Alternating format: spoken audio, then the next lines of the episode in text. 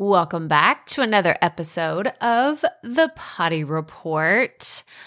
I am thinking about what I want to talk about in my content over the next six months, not just the next two months, right? Like to the end of the year, but what's going to be the thing that will help this audience in the next six months? And the thing that really comes to mind is marketing and strategy.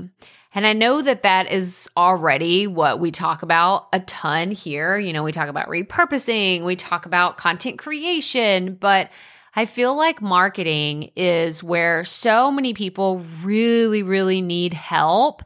And it's not that you don't necessarily know what to do, because a lot of you know what to do.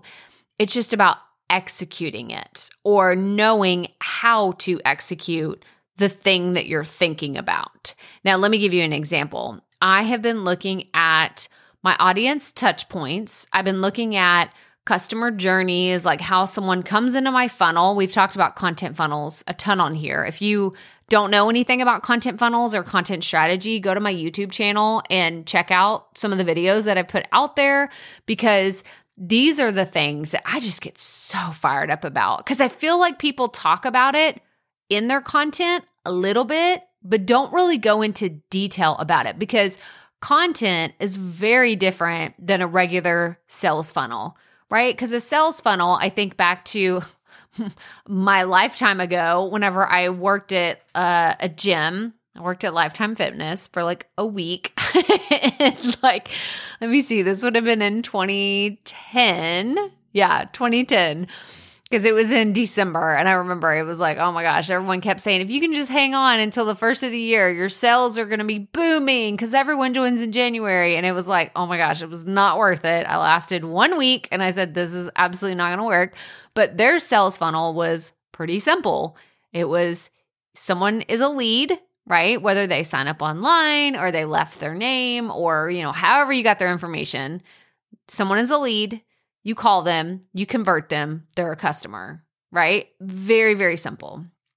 Content, very, very different because with a podcast, they could hear your podcast they could hear you on someone else's podcast and then listen to your podcast. Then they get on your email list or they get in your Facebook group or they start following you on Instagram and then they get on your email list and then they buy your product or they sign up for your service or they buy your affiliate thing. Like there's a lot more complexities to creating content.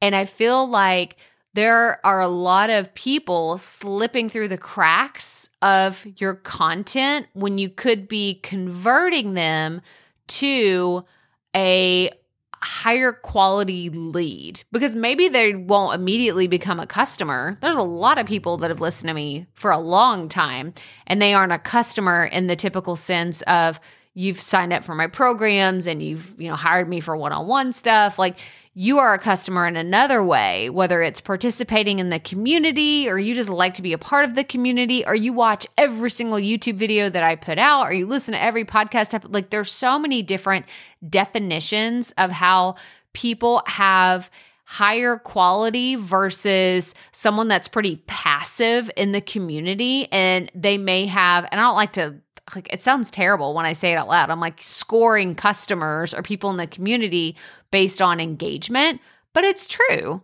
There's some people that are going to be champions and fans and just raving lunatics about your content and your products and services. Then there's going to be other people that are like, just give me the free stuff and then I'm going to get the heck out of here.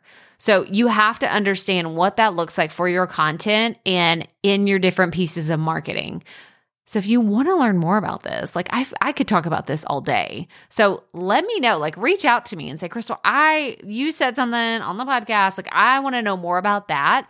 Reach out to me. Let me know. Like send me a DM on Instagram. I would love to hear your thoughts on this if you have specific content marketing questions. So let's chat about it. But that's all I have for you today. So as always, remember, keep it fresh, keep it fun, and just keep going.